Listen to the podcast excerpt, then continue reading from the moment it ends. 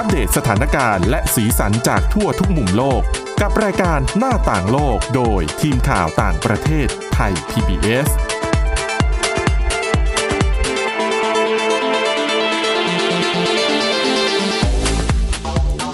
สวัสดีค่ะ ต้อนรับคุณผู้ฟังเข้าสู่รายการหน้าต่างโลกนะคะ มาอัปเดตสถานการณ์และสีสันจากทั่วทุกมุมโลกกับทีมข่าวต่างประเทศไทย PBS ค่ะ เราก็มาพบกันทุกวันจันทร์ถึงศุกร์นะคะ กับเรื่องราวที่ช่วงนี้ก็จะเน้นไปในเรื่องของการแพร่ระบาดของโควิด -19 ซึ่งเราจะนำเรื่องราวน่าสนใจทั้งสถานการณ์ แล้วก็การป้องกัน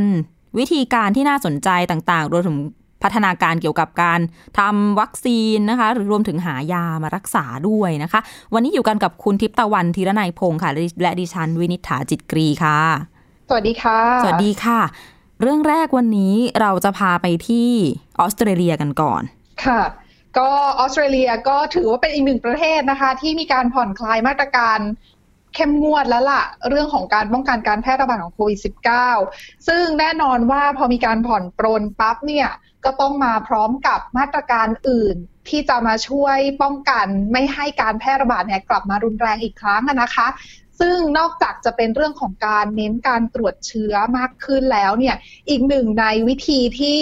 รัฐบาลออสเตรเลียใช้ ก็คล้ายๆกับอีกหลายประเทศค่ะ นั่นก็คือการนำเทคโนโลยีมาใช้ควบคู่ไปด้วยนั่นคือการเปิดตัวแอปพลิเคชันค่ะ ซึ่งแอปพลิเคชันของออสเตรเลียเนี้ย ชื่อว่าโควิดเซฟค่ะค่ะ ซึ่งโควิดเซฟเนี่ยเขาบอกว่าเพิ่งเปิดตัวมาเมื่อช่วงค่ำคือเย็นเย็นค่ำๆของเมื่อต้นสัปดาห์ที่ผ่านมาวันอาทิตย์ค่ะอืม แล้วเขาบอกว่าภายในระยะเวลาไม่ถึง 24 ชั่วโมงเนี่ย มีคนโหลดแล้วนะคะ กว่า 2 ล้านครั้ง อืม ไวมาก แล้วก็ตัวเลข ใช่ไม่ถึง 24 ชั่วโมงอะ่ะ แล้วก็ตัวเลขเนี้ยก็ค่อยๆ เพิ่มขึ้นมาเรื่อยๆนะคะ เพราะว่าหลายๆ คนก็มองว่า เออ เจ้าแอปพลิเคชันนี้แหละที่จะมาช่วยป้องกันเป็นอีกหนึ่งทางเลือกที่จะมาช่วยพวกเขาให้ปลอดภัยจากโควิด -19 อะนะคะ ซึ่งแอปพลิเคชันนี้ทำหน้าที่ยังไง คือเขาบอกก็ผู้ใช้งานเนี่ยก็ดาวน์โหลดนะคะแอปโควิดเซฟไว้ในมือถือในไว้ในอุปกรณ์อิเล็กทรอนิกส์ของตัวเองนั่นแหละค่ะแล้วก็เขาบอกว่า เจ้าแอปนี้เนี่ยจะใช้สัญญาณบลูทูธค่ะ แล้วก็คอยเตือนเราว่าเราเนี่ยอยู่ใกล้คนที่ติดเชื้อโควิด -19 หรือเปล่าอืมคือหมายความว่าถ้าสมมติคุณวินิษฐาโหลดแอปนี้เอาไว้ แล้วคุณวินิษฐาเป็นโควิด -19 เนี่ย และที่ฉันก็เป็นผู้ใช้งานแอปนี้เหมือนกันอะไปใกล้ๆในระยะอันตราย ใกล้กับคุณวินิษฐาเนี่ย โทรศัพท์ดิฉันจะแจ้งเตือนมาแอปจะเตือนมาว่า วิตอนนี้ดิฉันอยู่ใกล้ผู้ที่ติดเชื้อโควิด -19 แล้วนะเออนี่มันน่าจะเออเรียกเสียงวิจารณ์เหมือนกันนะเนี่ย ใจหนึงก็เหมือนแบบเหมือนแอปกันโจรเออเข้าพื้นที่เสี่ยงเออใช่ค่ะ พอมีการคือตั้งแต่ก่อนหน้านี้แล้วล่ะ ที่จะมีการนำแอปพลิเคชันนี้มาใช้งานเนี่ยอ่าหลายคนก็มามีความกังวลเรื่องของเรื่องของ privacy ความเป็นใช่ส่วนตัว แล้วก็เรื่องของข้อมูล เพราะเขากลัวว่า เอ๊ะ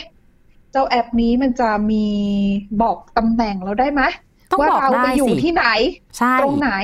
บอกไม่ได้ค่ะ ทางอ้าวรัฐบาลของออสเตรเลียเขาออกมายืนยันนะคะว่าแอปนี้ไม่ได้มีการติดตั้งเอ่อเทคนิคคือไม่ได้มีการติดตั้งเทคโนโลยีที่จะทำให้ระบุตำแหน่งของผู้ใช้งานได้ คือไม่ได้ติดตามว่าคุณไปไหนมา ไม่ได้เก็บประวัไม่ได้ติบอกเขาเขาบอกเขาบอกไม่ได้ว่าเราอยู่ตำแหน่งไหนเขาบอกได้แค่ว่าคนที่อยู่รอบๆเราเนี่ยที่เป็นผู้ใช้งานแอปนี้ด้วยเหมือนกันน่ะนะคะ เป็นผู้ที่ติดเชื้อหรือเปล่าเท่านั้นเอง นี่มันเหมือนคือแค่พวกบอกเราสำหรับคือใช้เทคโนโลยีอาจจะแบบการสื่อสารในระยะใกล้ต่างอืมระหว่างเพราะเครื่เขาองบอกว่าโทรศัพท์เขาใช้สัญญาณบลูทูธถูกต้องเขาใช้สัญญาณบลูทูธแล้วก็ใช้บลูทูธไปจับเอาค่ะอืมดังนั้นเนี่ยไม่มีการระบุตำแหน่งแน่นอน แล้วก็ข้อมูลที่ได้ รับประกันว่าใช้เฉพาะกับเจ้าหน้าที่สาธารณสุขเท่านั้น ไม่ได้มีการแชร์ข้อมูลให้กับกลุ่มอื่น ๆ แต่อย่างใดๆอย่างนี้ถ้าผู้ใช้งานปิดบลูทูธ ก็ไม่รู้เลยจบ ถูกต้องอืมก็แต่หลาย ๆ คนเนี่ยคือถึงแม้ว่าจะมีฟีดแบ็ที่มีความกังวลเรื่องของการเก็บข้อมูลต่างๆนะคะ แต่ว่าประชาชนส่วนใหญ่คนออสเตรเลียเองก็รู้สึกว่าเออมีแอปนี้ก็ดีเหมือนกันนะ เพราะว่าอย่างน้อยก็จะได้รู้ตัวนะคะ ว่าตัวเองใกล้อยู่หรือเปล่า ถ้าใกล้คนติดเชื้อเนี่ยก็จะได้ไปตรวจเชื้อไปตรวจว่าตัวเองติดด้วยหรือเปล่า ก็ทำให้การป้องกันมีประสิทธิภาพมากยิ่งขึ้นนะนะคะ ค่ะ ก็คือเป็นเทคโนโลยีที่จำเป็นเลยแหละสำหรับในกรณีที่ถ้าสมมุติว่าคุณจะเปิดเมืองถูกไหมเพราะว่าการที่เราจะสามารถระบุได้ว่าไอ้ใครติดไม่ติดอย่างเงี้ย เราก็จะได้รู้ว่าเราควรทำตัวยังไง ดีนะ คนจะได้แบบระวังตัวกันมากขึ้นเนี่ยเพราะว่าภาพมุดเปิดเมืองเอาจริงดิฉันว่าน่าจะมีคนที่ต้องออยากกลับไปใช้ชีวิตเหมือนปกติ แล้วก็อาจจะประมาทบ้างอะไรบ้าง จะทำให้จำนวนผู้ติดเชื้อเนี่ยเพิ่มขึ้นมาอีกรอบนึง ถูกต้องค่ะ ดังนั้นเนี่ยเทคโนโลยีเหล่านี้ก็ก็ถือว่ามีประโยชน์นะ แล้วก็อย่างที่บอกไปว่าไม่ใช่แค่ออสเตรเลียที่เดียวหลาย ๆ ประเทศก็ก็ใช้การมีการพัฒนาแอปพลิเคชันในลักษณะนี้ออกมาใช้งานกันค่อนข้างเยอะไม่ว่าจะเป็นอิสราเอลเองหรือว่าเกาหลีใต้เองก่อนหน้านี้ก็ถือว่าได้รับคำยกย่องเหมือนกันนะคะ ในเรื่องของการนำเทคโนโลยีมาปรับใช้กับการที่จะ ป้องกันการแพร่ระบาดแล้วก็ไม่ให้มีคนติดเชื้อเพิ่มมากขึ้นนั่นเองก็ถือว่าประสบความสำเร็จ แต่ว่าแน่นอนว่าก็แลกมาด้วยเสียงวิพากษ์วิจารณ์เรื่องของการละเมิดสิทธิ์หรือเปล่า ใช่ อีกเรื่องหนึ่งที่เกี่ยวกับออสเตรเลียเหมือนกัน เพราะว่าก่อนหน้านี้เนี่ยออสเตรเลียเองก็มีการไป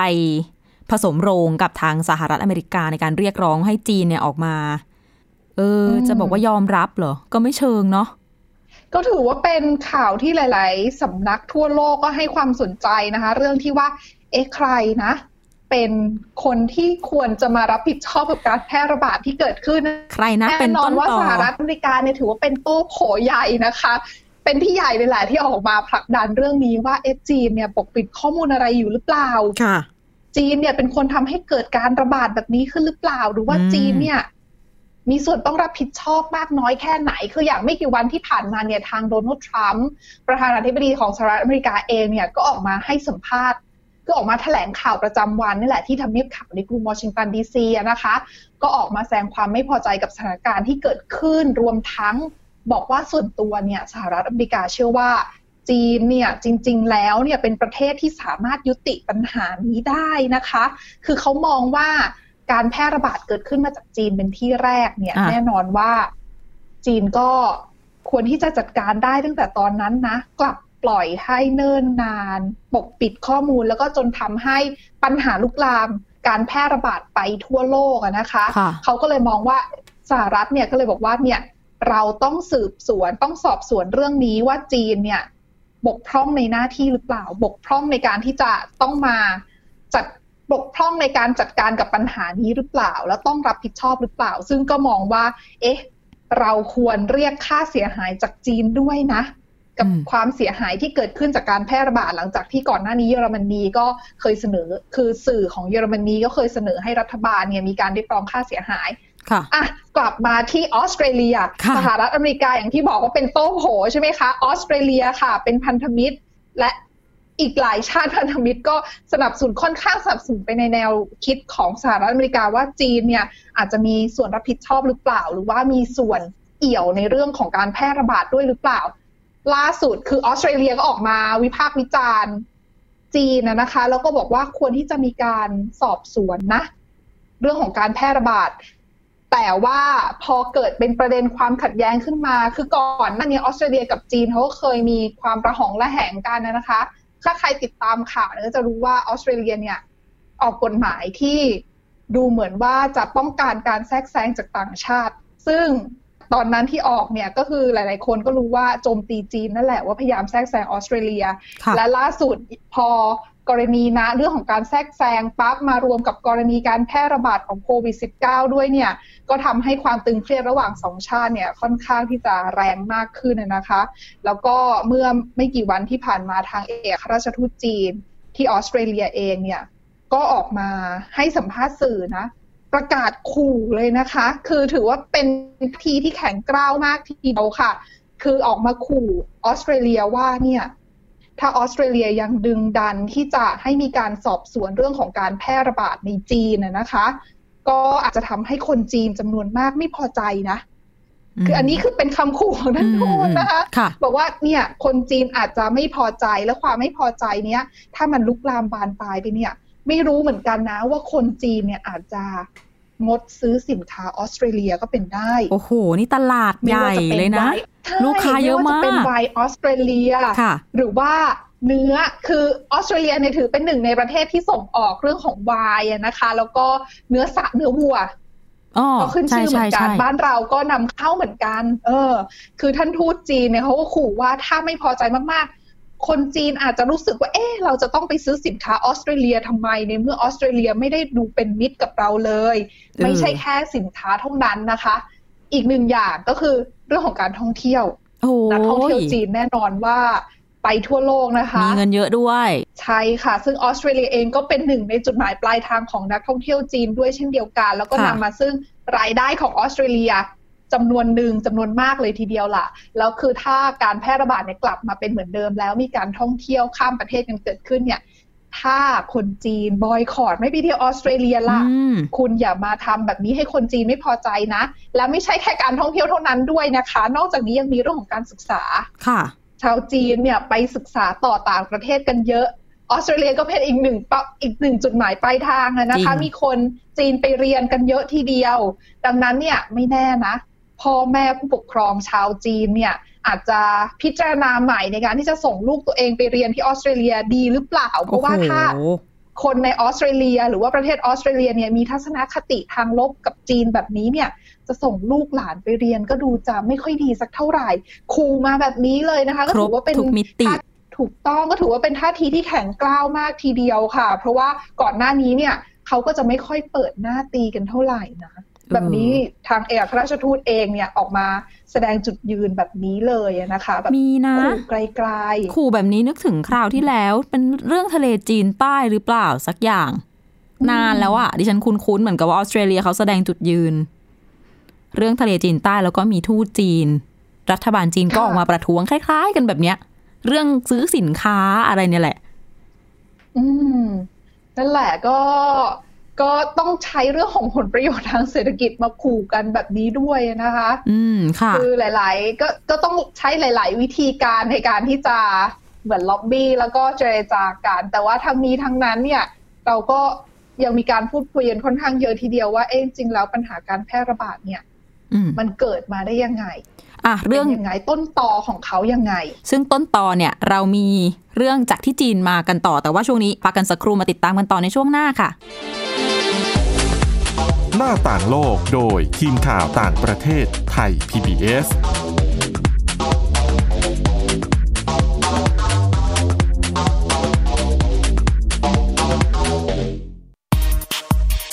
เพราะวิทยาศาสตร์อยู่รอบตัวเรา มีเรื่องราวให้ค้นหาอีกมากมาย เทคโนโลยีใหม่ ๆ เกิดขึ้นรวดเร็วทำให้เราต้องก้าวตามให้ทัน ตเรื่องราวทางวิทยาศาสตร์ เทคโนโลยี และนวัตกรรม ที่จะทำให้คุณทันโลก กับรายการ s ซ e อนเทคทุกวันจันทร์ถึงวันศุกร์ทางไทย PBS Digital Radio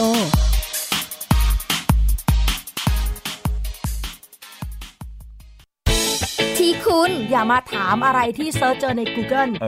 ถามกูรูในสิ่งที่ Google ไม่มี TCAS keyword สำคัญเลย TCAS คือระบบการคัดเลือกค่ะ ดังนั้นถ้าเราบ่นกันเรื่องของการสอบที่ซ้ำซ้อน มันไม่ได้เกี่ยวโดยตรงกับ TCAS อ๋อ เราไปโทษ TCAS เขาไม่ได้ ไม่ได้ เพราะเขาไม่ใช่ข้อสอบ ถูกต้อง TCAS คือระบบการคัดเลือก อยากให้ฟังจะได้รู้จากกูรูด้านการศึกษา โดยนัทยาเพชรวัฒนา และวรเกียดนิ่มมาก ในรายการทีคุณ TCAS ทุกวันเสาร์ 16 นาฬิกา ทางไทย PBS Digital Radio ฟังสดหรือย้อนหลังทางแอปพลิเคชันไทย PBS Radio และ w w w t h a i PBS Radio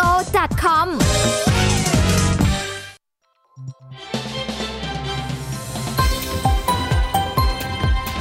คุณกำลังรับฟังไทย PBS ดิจิทัล Radio วิทยุข่าวสารสาระ เพื่อสาธารณะและสังคม หน้าต่างโลกโดยทีมข่าวต่างประเทศ ไทย PBS กลับเข้าสู่ช่วงที่ 2 ของรายการหน้าต่างโลกนะคะ อย่างที่คุยกันไว้ว่า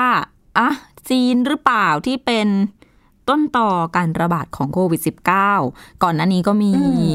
การสันนิษฐาน การกล่าวหา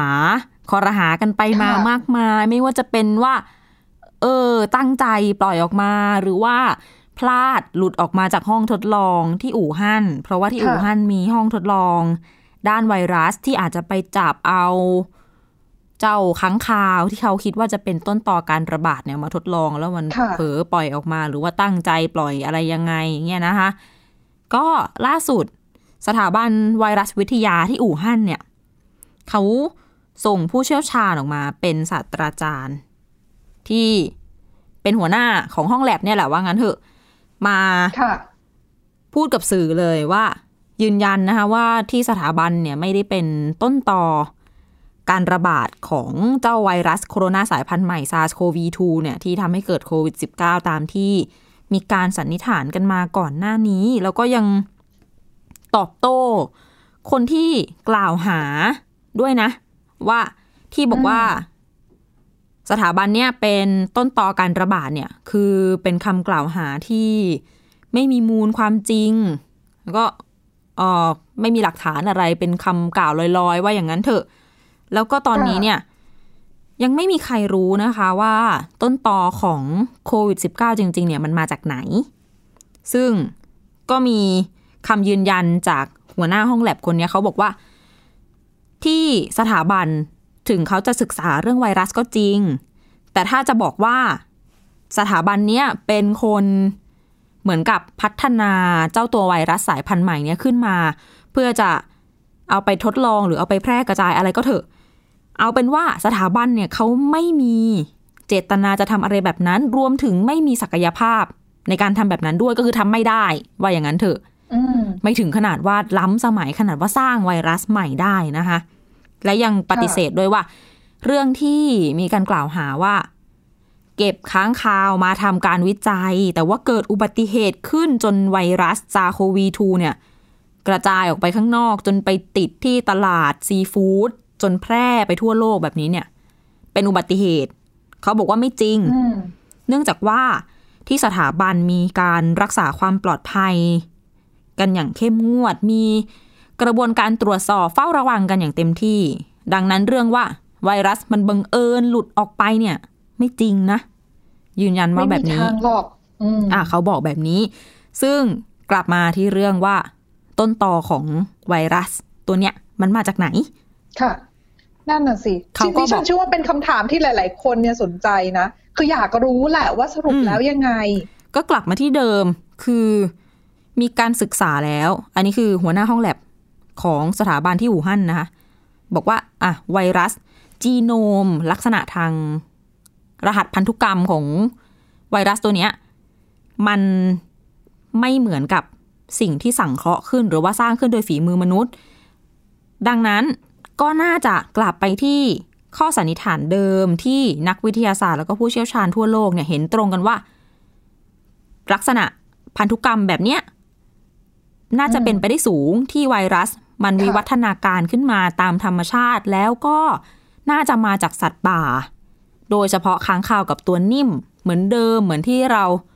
เคยฟังฟังข่าวกันมาก่อนหน้านี้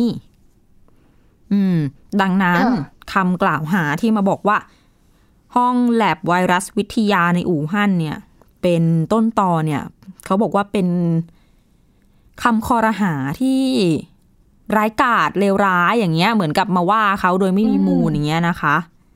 อืมแต่อืมหลาย ๆ ประเทศรวมถึงสหรัฐอเมริกาเองก็พยายามที่จะส่งทีม อยากจะส่งทีมเข้าไปสอบสวนเรื่องนี้เหมือนกันนะในน่ะจีนอยากจะแต่ตั้ว่างทางคณะจีนสอบสวนนั่นเอง ใช่ แต่ว่าทางจีนเองก็ยังคงยืนยันว่าปฏิเสธไม่ให้เจ้าหน้าที่เขาเข้ามาสอบอะนะคะ ดิฉันว่าส่วนหนึ่งเป็นเรื่องของความไว้เนื้อเชื่อใจด้วยแหละ จริง ๆ มันก็โหส่วนหนึ่งด้วยแล้วก็เป็นศักดิ์เป็นสีเนาะอืมประเทศเราทำไมอืมจะปล่อยให้ใครมาก้าวไก่ายแล้วนี่นี่ยิ่งเป็นจีนกับสหรัฐอเมริกามันคนละขั้วแหมใครจะไปยอมอืมแต่นั่นแหละสินะคะก็ต้องติดตามกันต่อไปใช่นะว่ายังไงผู้เชี่ยวชาญคือนอกจากการที่จะรักษาการที่จะป้องกันการรับมือกับการแพร่ระบาดต่างๆ แล้วเนี่ยค่ะเรื่องของจุดเริ่มต้นเนี่ยต้นกำเนิดของปัญหาเนี่ยก็ต้องมีการพูดคุยถกเถียงกันอีกอะนะคะ อืมมันก็ทุกด้านเลยนะคะ รอบด้านคำตอบต่างๆ ก็ยังหาไม่ได้ว่ารักษาอะไรยังไงก็ อืม เป็นภาระหนักอึ้งในทุกมิติของคนที่เกี่ยวข้อง แต่ว่าค่ะผู้เชี่ยวชาญเขาก็ยืนยันนะว่าเออเรื่องของโรคติดต่อใหม่ ๆ ที่มันเกิดขึ้นในโลกเนี่ยส่วนมากนะ ถึง70%เนี่ยที่มาจากสัตว์ แบบกระโดดจากสัตว์มาที่คนเนี่ยแหละ แล้วก็กลายพันธุ์จนแพร่ระหว่างคนด้วยกันนะคะ อืม เรื่องนี้ก็ยังต้อง หาคำตอบกันต่อไป มีเรื่องที่น่าสนใจอีกนะคะ ในเรื่องของการแพร่ระบาดของโควิด -19 เนี่ย ซึ่งเป็นบทวิจัยจากสถาบันหลายแห่งในสหรัฐอเมริกาเลยนะคะ สังเกตไหมว่ามันเป็นไวรัสที่เหมือนจะไม่รุนแรงแต่ว่าทำไมถึงในบางกรณีมันถึงแพร่กระจายไปได้อย่างเหนือความคาดหมาย ทีนี้นักวิทยาศาสตร์เนี่ยเขาเพิ่งจัดร่วมกันตีพิมพ์ผลการศึกษาล่าสุด ลงในวารสารทางวิทยาศาสตร์เนี่ยนะคะเขาบอกว่าสาเหตุที่ไอ้เจ้าโควิด -19 เนี่ยแพร่ระบาดได้ง่ายเนี่ยอาจจะเป็นเพราะว่ามันใช้โปรตีนที่เป็นแนวหน้าของร่างกายคนเนี่ยซึ่งปกติเนี่ยคือธรรมดาเรามีเซลล์ภูมิคุ้มกันอยู่แล้ว ที่เมื่อมี สิ่งแปลกปลอม แบคทีเรียเชื้อโรคอะไรต่างๆ เข้าไปเนี่ย เซลล์เหล่านี้มันจะมีโปรตีนมีมาทำหน้าที่ป้องกันโรค เขาบอกว่าจริง ๆ เจ้าโควิด -19 เนี่ยอาจจะมาใช้โปรตีนเหล่านี้มาเป็นเครื่องมือในการโจมตีเราเอง ฟังแล้วเหมือนจะงงๆนิดนึง เดี๋ยวลงรายละเอียดให้ฟังนะคะ ก็คือ เขาบอกว่า โปรตีนที่ชื่อว่า interferon ร่างกายเนี่ยผลิตภูมิคุ้มกัน ผลิตมันขึ้นมาเพื่อเป็นเหมือนหน่วยลาดตระเวนที่จะอยู่ในร่างกายเรา ที่จะคอยเตือนภัยให้ร่างกายรู้เมื่อเจอสิ่งแปลกปลอม คือถ้ามีศัตรูที่เป็นเชื้อต่างๆ เข้ามาที่ร่างกายเราเนี่ยไอ้เจ้าตัวนี้แหละจะไปจะไปคือจะไปเจอเฮ้ยมีผู้บุกลุกแล้วนะ อย่างนี้ เป็นตัวมาเตือน แต่กลายเป็นว่า ไอ้เจ้าหน่วยลาดตระเวนเนี่ย เป็นสิ่งที่กระตุ้นให้ยีนบางตัวในร่างกายเนี่ยเปิดทางให้โควิด -19 อะ สามารถประจับกับเซลล์ของเรา ได้ง่ายขึ้น เมื่อมันจับกับเซลล์ของเราได้ง่ายขึ้น ก็จะจับได้จำนวนมากขึ้น ก็จะเข้าทำลายเซลล์ได้เยอะกว่าเดิม มันก็จะกระจายตัวไปทั่วร่างกายของเราได้ง่ายกว่าเดิมว่าอย่างนั้น ซึ่งส่วนหนึ่งก็ติดได้ง่ายมากขึ้นด้วยแหละถูก นายแพทย์โฮเซออร์โดวาส-มอนตาเนส จากโรงพยาบาลเด็กที่บอสตัน แล้วก็เป็นจากคณะแพทยศาสตร์ที่ฮาร์วาร์ดเนี่ย เขานำทีมวิจัยนี้แล้วก็บอกว่าสถานการณ์ที่เขาเจอเนี่ยคือไวรัสส่วนหนึ่ง ใช้ระบบภูมิคุ้มกันของเรา เป็นเส้นทางในการเข้าสู่เซลล์ ไปฉวยโอกาส จากภูมิคุ้มกันของเราเนี่ยทำให้ตัวรับสูญเสียความสามารถที่จะปกป้อง ปอดปกป้อง เรื่องของกลไกความดันโลหิตให้เป็นปกติ กลายเป็นว่า โดนเซลล์โจมตีตั้งแต่ภูมิคุ้มกันเลยทีเดียวนะคะ ซึ่งแต่ว่าตอนเนี้ยเขาก็มีแนวคิดที่จะพัฒนา เอาไอ้เจ้าโปรตีน interferon ที่เป็นหน่วยลาดตระเวนตัวเนี้ยนักวิทยาศาสตร์เขาวางแผนว่าจะนำนำมาทดลองใช้เป็นยารักษาโควิด -19 ซึ่ง ก็ยังไม่แน่ชัดว่ามันจะมาเป็นประโยชน์ หรือว่าเป็นอันตรายต่อคนไข้กันแน่ แพทย์แล้วก็ผู้เชี่ยวชาญกำลังหา จุดสมดุลอยู่ที่จะทำให้ โปรตีนตัวเนี้ยช่วยยับยั้งโควิด -19 ได้โดยที่ คือให้ทำหน้าที่ป้องกันอย่างเดียว ไม่ให้เยอะเกินไปจนไป เพิ่มจำนวนเซลล์ที่ทำให้มีโอกาสติดเชื้อเพิ่มมากขึ้น เป็นเรื่องที่ซับซ้อนมาก คำถามก็คือตอนนี้แพทย์ก็กำลังศึกษากันอยู่ว่า แล้วที่บอกว่าเสี่ยงเนี่ย เซลล์แบบไหนในร่างกายที่จะเสี่ยงติดเชื้อมากที่สุด อืม ตอนนี้ก็ต้องมีการขั้นตอนมากมายนะคะ ไม่ว่าจะเป็นการถอดลำดับ RNA ค้นหาเซลล์ร่างกายที่ผลิตยีน ผลิตโปรตีนประเภทนั้นประเภทนี้เนี่ยที่จะทำให้ ไวรัสเข้าสู่เซลล์ได้ง่าย ไวรัสเข้าสู่เซลล์ได้ยากคือต้องศึกษากันในทุกมิติว่าจะทำยังไง ให้สมดุลของโปรตีนของตัวภูมิคุ้มกันเนี่ยทำงานได้ดีที่สุดโดยที่ไม่ถูกโควิด -19 ช่วยโอกาส ใช้เป็นตัวโจมตีร่างกายของเรานะคะ ซึ่งเรื่องนี้แน่นอนว่าเรายังต้องติดตามกันต่อไปว่ามีความก้าวหน้ายังไงบ้างในส่วนของการป้องกันแล้วก็การเข้าใจกลไกการแพร่ระบาดของโรคนี้นะ อืม อีกเยอะนะคะ อยู่กับมันมาหลายเดือนก็ยังคงต้องศึกษากันต่อไปนะคะอืมอะและนี่คือเรื่องราวทั้งหมดที่นำมาฝากคุณผู้ฟังกันในวันนี้นะคะ คุณผู้ฟังติดตามฟังรายการของเรากันได้นะคะ ทาง www.thaipbspodcast.com หรือว่าค้นหาคำว่าหน้าต่างโลกในพอดแคสต์ฟังเรากันได้ทุกที่ทุกเวลานะคะ วันนี้เราสองคนและทีมงานทั้งหมดลาไปก่อน สวัสดีค่ะ Thai PBS podcast. View the world via the voice.